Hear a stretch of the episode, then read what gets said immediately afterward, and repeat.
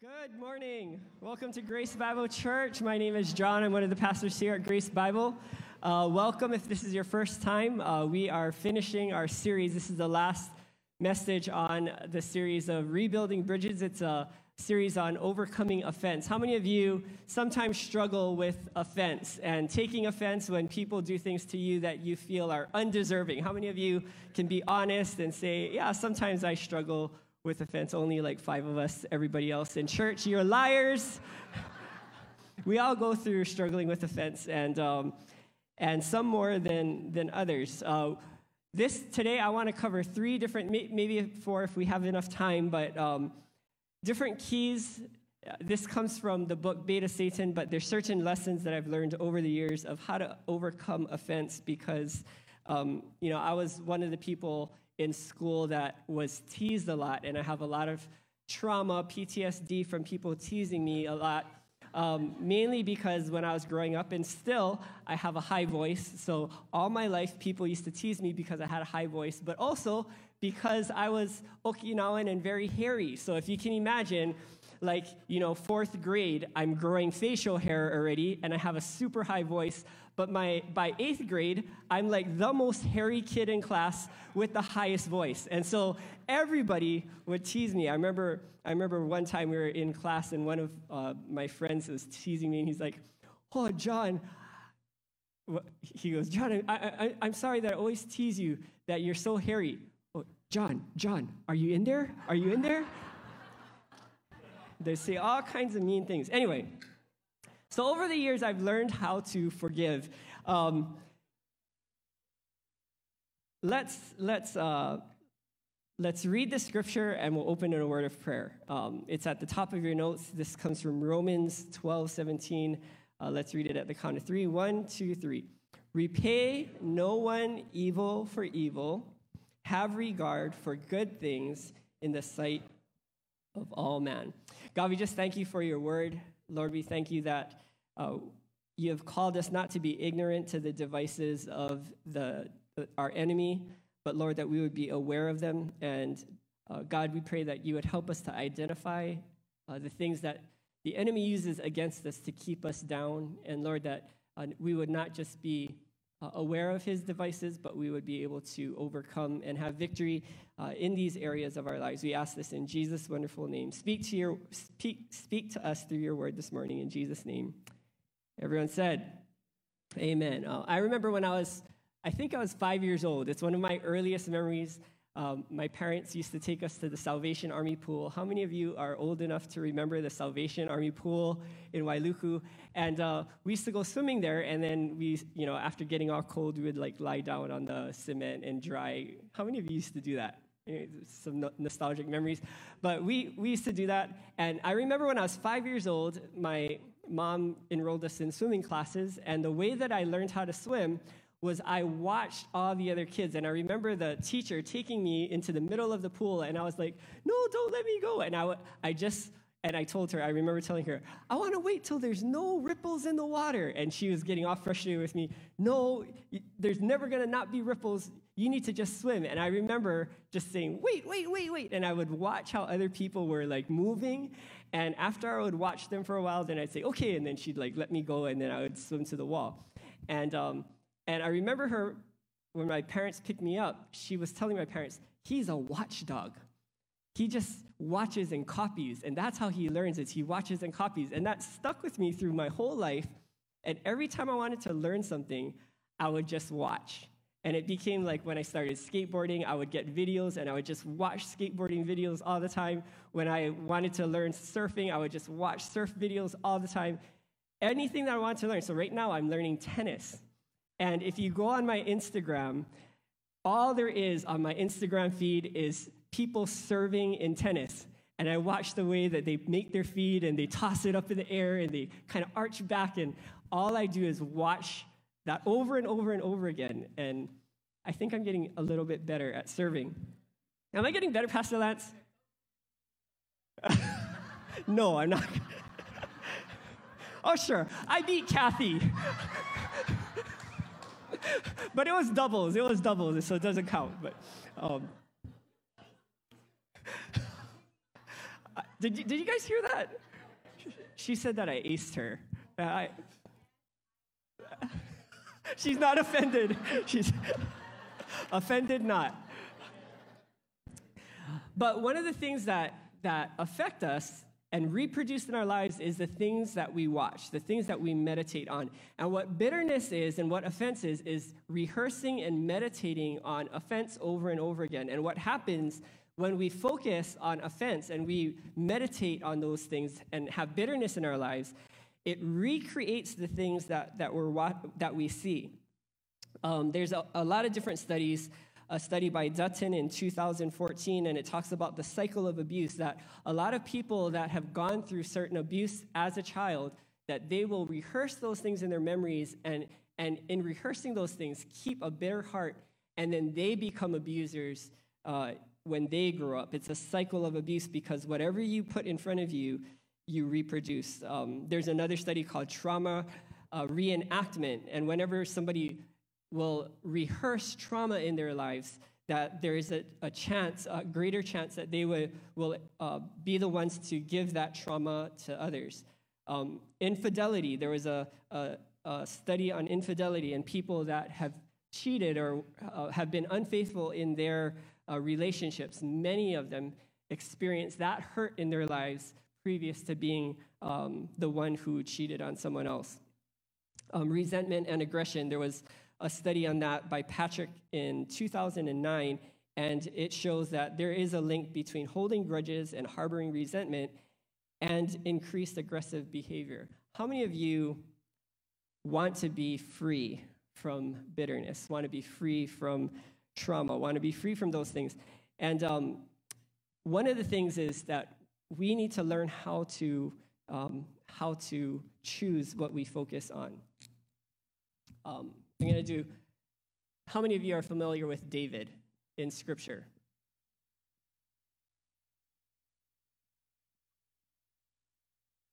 And David is such a perfect example because uh, Scripture records David as being a man after God's own heart. But in every person, no matter who we are, there's good and bad, right? There's nobody except Jesus that's all good. Um, what were some good things that we know about David, who is recorded to be a man after God's own heart? Just shout some things out. He was a worshiper. Faith, he had faith. What else do we know about David that was good? He loved God. He wrote tons of psalms, and we use those psalms to worship God. What are some other things? He had integrity. He didn't kill Saul. Who said that? Oh, okay, Rhonda. Rhonda, you're throwing me off. You're supposed to sit right there. Um, like, I hear the voice, but it should be coming from right here. Um, brave. Yep, he was definitely brave. What are some other things good about David? Leader, amazing leader. Okay, what were some bad things about David?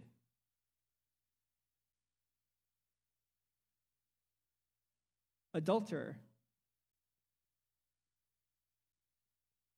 I don't know if I'm spelling that right. Adul- oh, yeah, need to know. Is that right? Adult.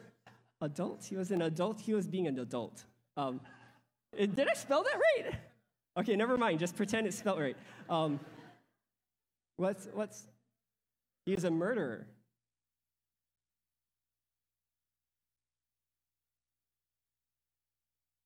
Bad father. Bad father. What are some other bad qualities of David?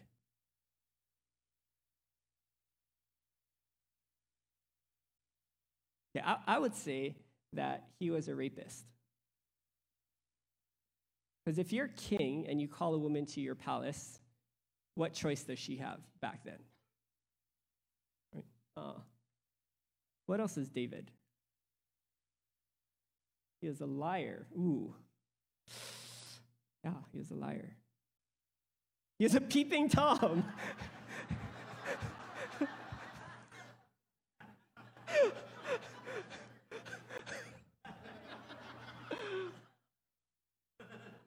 peeping Tom. Okay, so David, there's good things and bad things about this guy, right? Um, what we see in the life of David is that he had two sons. Uh, he had Solomon, and he had Abs- he had many sons, but Absalom. And we know the story of Absalom.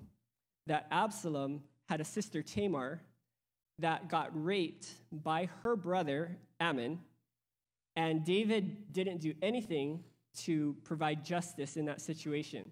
So Absalom became very bitter against his father David.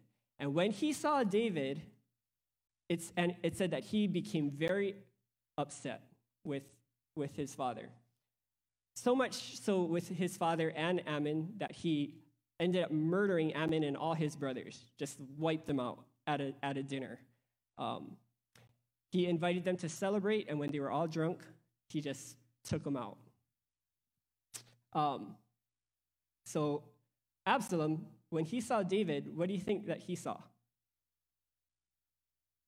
Let, let, let's, let's talk about what kind of person Absalom was. First, he was a liar because he got everybody, all his brothers, to that dinner. And then after he got all his brothers to that dinner, what did he do? He murdered them. Um, he wasn't even a father, he had no kids. Um, I don't know if he was a peeping Tom, but it said that when he went against his father, David, that he took all of David's concubines and slept with them in the, in the uh, sight of all of Israel. So he actually made everybody else be peeping toms. So we'll, we'll do that. All the concubines that he slept with in the sight of all of Israel, that falls under rapist, except not just one, but many. And he wasn't married, but he slept with all people. So we can see everything that Absalom did was more than what the bad of David was. So when Absalom looked at David, what do you think he saw? If it's true that we become what we focus on and what we see, do you think that he saw a worshiper, a person of faith, someone who loved God, integrity, brave, and a leader? No. What he saw was all the bad stuff of David. The good, Solomon, was he a worshiper? He provided the most extravagant sacrifices recorded in Scripture at the dedication of the temple. He was a man of faith. He, he was the greatest leader that Israel ever knew, brave, integrity, kind of questionable, um, and he loved God. What do you think Solomon saw when he saw David? He saw all the good, and it was reproduced in Solomon's life. Bitterness will reproduce the things in our lives that we're bitter about. Honor will reproduce the good things that we see in a person's life. So, what I want to do today is I'm going to call up Kamale and Jackson. Kamale and Jackson, can you guys come and uh, why don't you guys give them a hand this morning? And you guys can just sit right, right in front.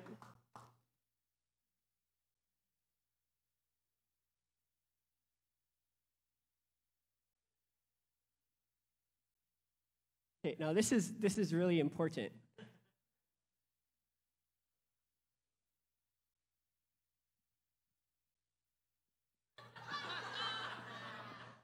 Andrea. Okay. What are some good things about your mom? Hardworking.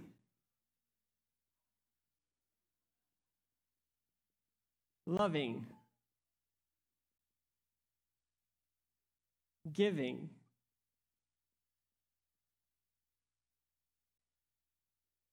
Generous. That's the same thing. Loves God.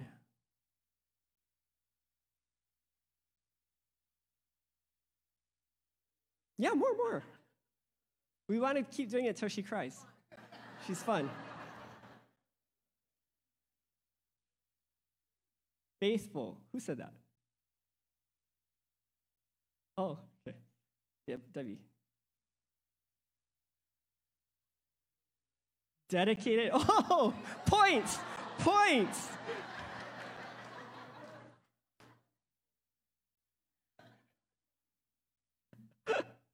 uh, awesome. Okay, what are some bad things about Andrea? Stressful, stress, overworks. I, I gave them a heads up on this. They're, they're, gonna, they're being nice.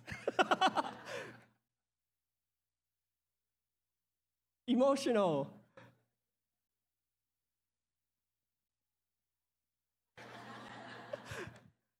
one more, one more. Anyone?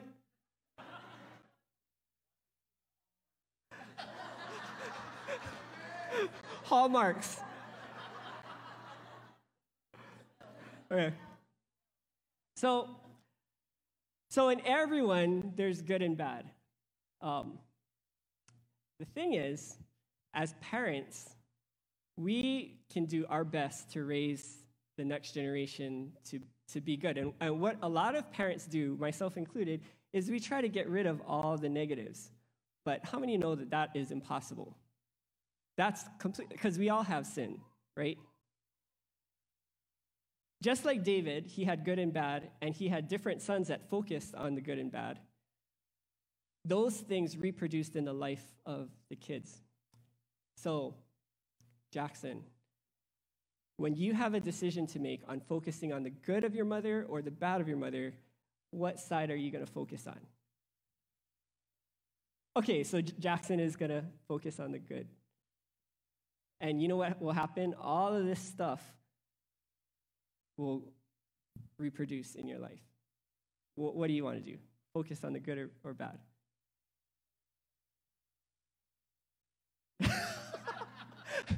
Kamale says she wants to do the good, but she said that she can see some of the bad in her already.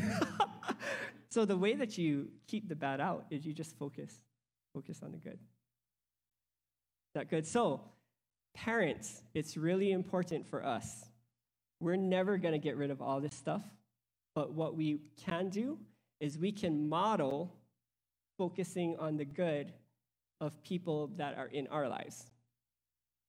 So if there's a boss, or if our parents irritate us, or our spouse irritates us, if we model to our kids focusing on the positive traits, even though there's some negative, there's more chance that they will be like this instead of focusing on this.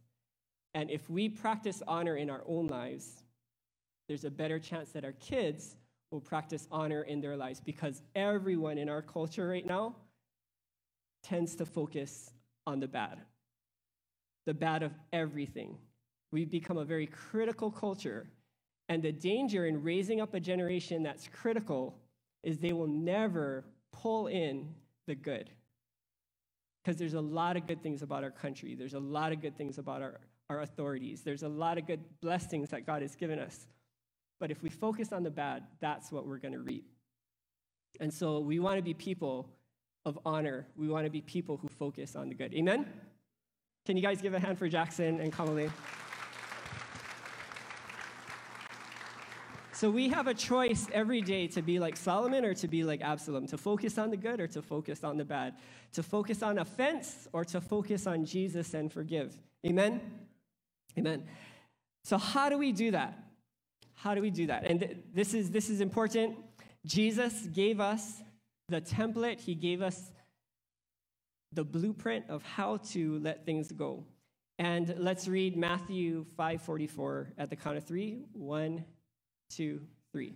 But I say to you, love your enemies, Bless those who curse you, do good to those who hate you, and pray for those who spitefully use you and persecute you. I want you to pay attention. How many of these words up here, the action words, is love, bless, do good, pray for? How many of those are emotions?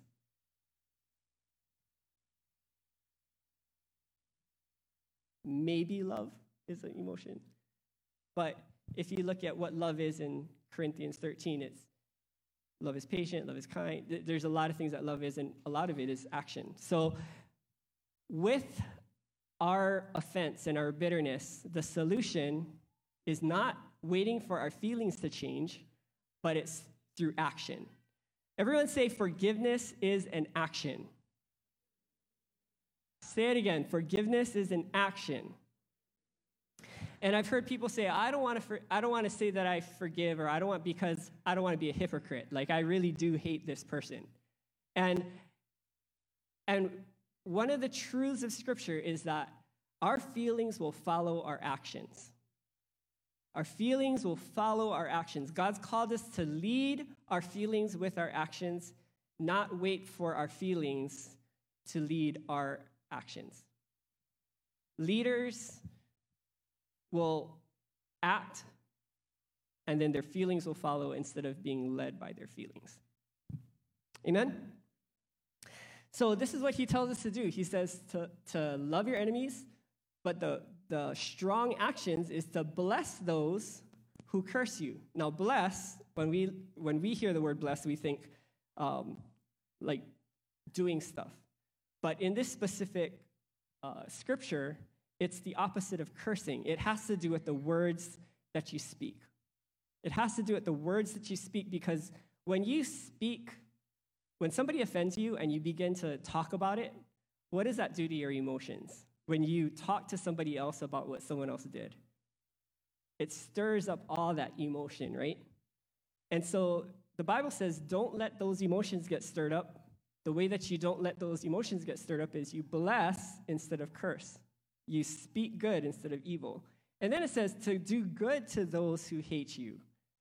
That's an action, that's not a feeling. Um, you know, I've talked about that one guy that punched me in Guam that I peeled out on accident because I didn't know how to, to drive a stick. And so I was in like one of the back, uh, back residential areas and I peeled out, and this guy jumped in front of my car and then punched me through the window.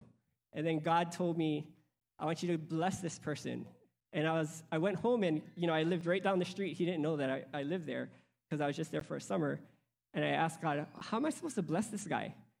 And I looked into the cupboard and there was like a box of brownies.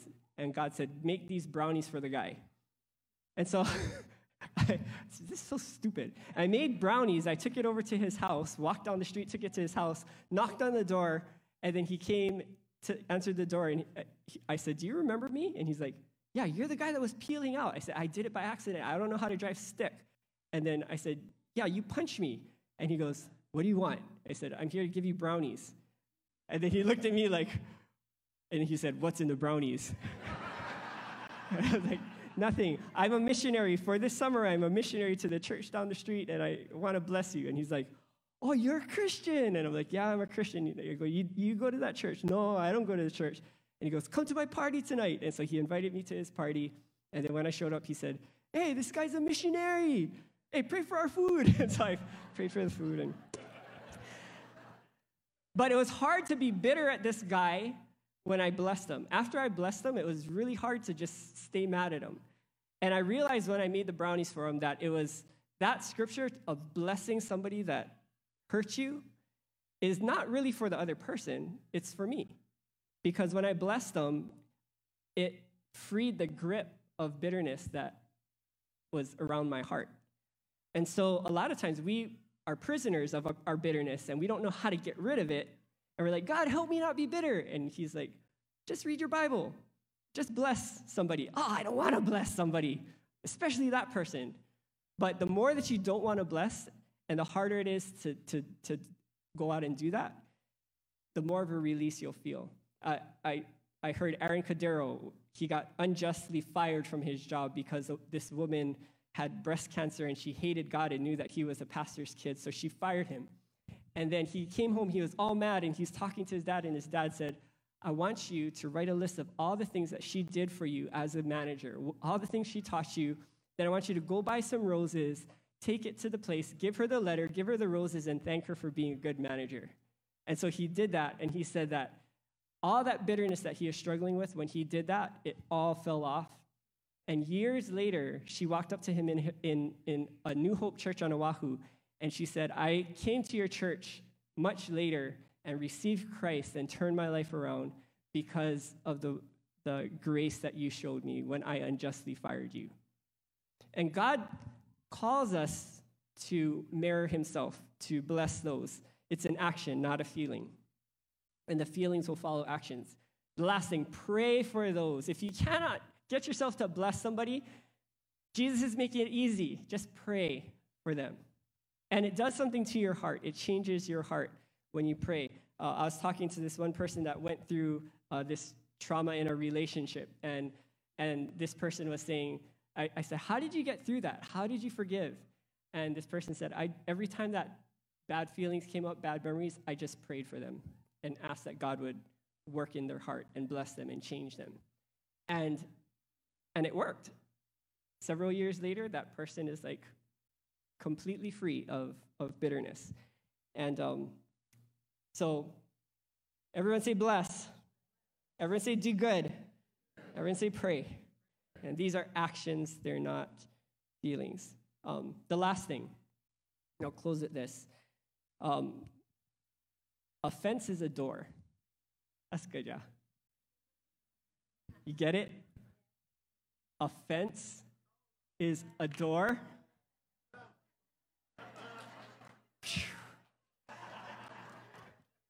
Offense is a door, um, and it's a door to blessing. I was meditating on this one scripture. It's not in your notes. This is just another point, but I thought it was really a, a, a good, uh, a good lesson. Um, and this lesson was how Jesus responded to John the Baptist, because John the Baptist, he was in jail and he wanted Jesus to do something, and Jesus didn't do anything. And then John the Baptist, who baptized Jesus and said, Blessed is he who comes in the name of the Lord, he was the one that paved the way for Jesus to come. He, he got so disillusioned while he was in prison that he told his disciples, Can you go and talk to Jesus and ask Jesus if he's the one or if we should wait for another? And you know what Jesus' response to him was? He said, Go tell John that the lame walk, the blind see, that those who are oppressed are set free, and blessed is he who's not offended in me. I, I was thinking about that. Like, why was John offended? You know why John was offended? Because John knew Jesus' assignment. And you know what John's Jesus' assignment was when he, he got baptized by John, went into the wilderness, came out, and then he read his assignment from Isaiah 61. Isaiah 61. And one of the things that are in, in his job assignment is I'm here, the Spirit of the Lord has anointed me to preach deliverance to the captives and those in prison to be set free. John knew Jesus' assignment was to set people in prison free, and he was in prison and he was waiting for Jesus to set him free. And Jesus never came. That sucks. And so John, he's like, What's going on? I know Jesus' assignment. He's supposed to set me free. And he tells his disciples, Go ask him. If, is he the one? And you know what? Jesus knew what was going on in John's heart. And Jesus, instead of being like, John, I love you. Don't worry about it, John. There's something good on the other side. You know what he tells John? The lame walk, the blind see, the oppressed are set free, and blessed is he who's not offended in me. Pretty much what he was saying was like, good stuff is happening to everybody but you. That's what he said. And, but then he said, blessed. Everyone say blessed. He said, blessed is he who's not offended in me, because offense is a door to blessing. Offense is a door to blessing. Blessed, John, you're blessed. If you go through all this stuff and you don't get offended in me, you will be blessed. And then I started going through scripture, and Joseph was offended when he was sold into slavery, and that offense led to him being the second in command of all of Egypt when he didn't hold offense, when he was offended not. Job, when his friends came and Uh, unjustly accused him for all this different stuff, it said that God blessed him double of everything that he had when he forgave and prayed for his friends. That that offense became a door to blessing. When, he, when people responded being offended not. Mary, she was offended with Jesus because she said, Lord, if you were here, my, my brother would not have died. And she knew Jesus is a healer, but that was the first time that Jesus ever revealed himself as the resurrection. And he called Mary out of the house and he's like, Mary, are you going to be offended sitting in the house or are you going to come out and talk to me? And she came out and talked to him and he said, I am the resurrection and the life. And he rose Lazarus from the dead who had been dead four days. There was a blessing, but it was through the door of offense. And there's offense in every single one of our lives. Jesus went through the greatest offense. And as Pastor Eddie pointed out, there's people that were accusing him, there are people that were mocking him, there are people that were stealing his garments. And he said, Father, forgive them, for they know not what they do. And that offense became a door to blessing. It says, God raised Christ from the dead and seated him at the right hand in the heavenly places, far above all rule, authority, power, and dominion, and every name that is named both in heaven and on earth. Jesus walked through the door of offense and walked into his blessing. And every single one of our lives, the offense that we experience is really a door that God allows us to walk through into a greater blessing of our lives. Amen. Amen. How many of you want to release your offense, to focus on the good, focus on honor and not the bad, want to treat forgiveness as an action, not a feeling, and what was my last point? And to look at offense as a door.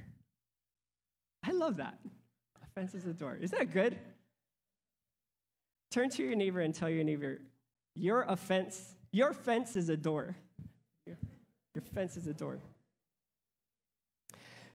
I forgot to, t- I, I forgot to say this in the beginning of service, but um, our, our intercessors, our prayer team, went uh, to amazing uh, retreat this past week, and uh, we want to pray for, we want to be able to uh, open up to, to pray for you for whatever you, you want uh, this morning. And so we're going to close in a worship song, and um, as we close in a worship song,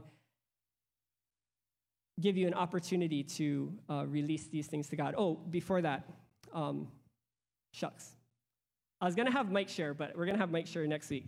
Um, so, so come next week and you'll hear Mike share about how uh, God used offense to be a blessing. Um, this was a woman, I, I, was speaking at Waipuna Chapel a couple of months ago, and uh, we were talking about suffering and how God is in the suffering.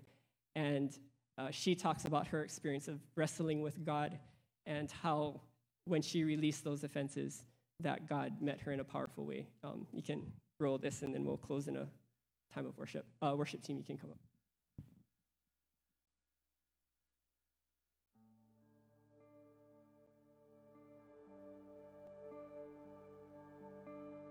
When my husband and I conceived our first baby, we were so excited we just told everybody. And um, about two months into the pregnancy, we miscarried. And I was just so devastated. If there is a God, why did He let this happen? Did I not have enough faith? Did I not pray enough? Did I not tithe enough? I was so angry with him that I shut his his words out. He I know he wanted to speak so tenderly to me. And I remember a seasoned um, lady in the church who was um, kind of a mentor to me. I poured out my heart to her and my fears and my doubts and just my sorrow, and she encouraged me to worship regardless of how I felt because God was still good and He still had good things for me. I remember Him telling me, I was there when you shed the first tear over the loss of this baby. I was there in utter darkness when your baby beat its last heartbeat. I was there to receive him and take him home, and I am here now with you.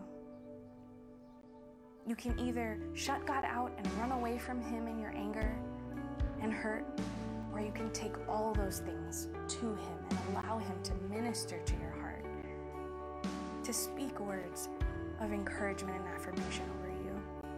And that is in this life you will go through trials. But take heart, I have overcome the world.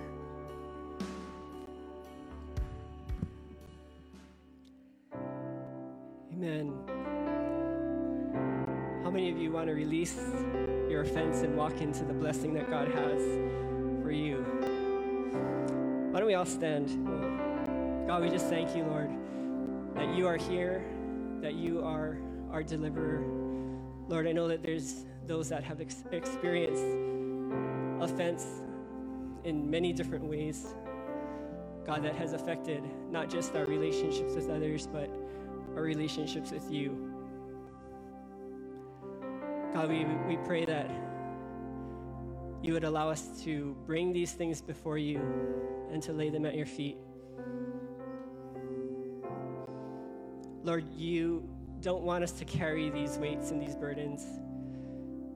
And Lord, you provided the blueprint, you provided the roadmap of how to be free from offense by laying down your life, not holding on to your rights as God, but you came as a servant and gave us what we didn't deserve. You gave us eternal life and a relationship with you.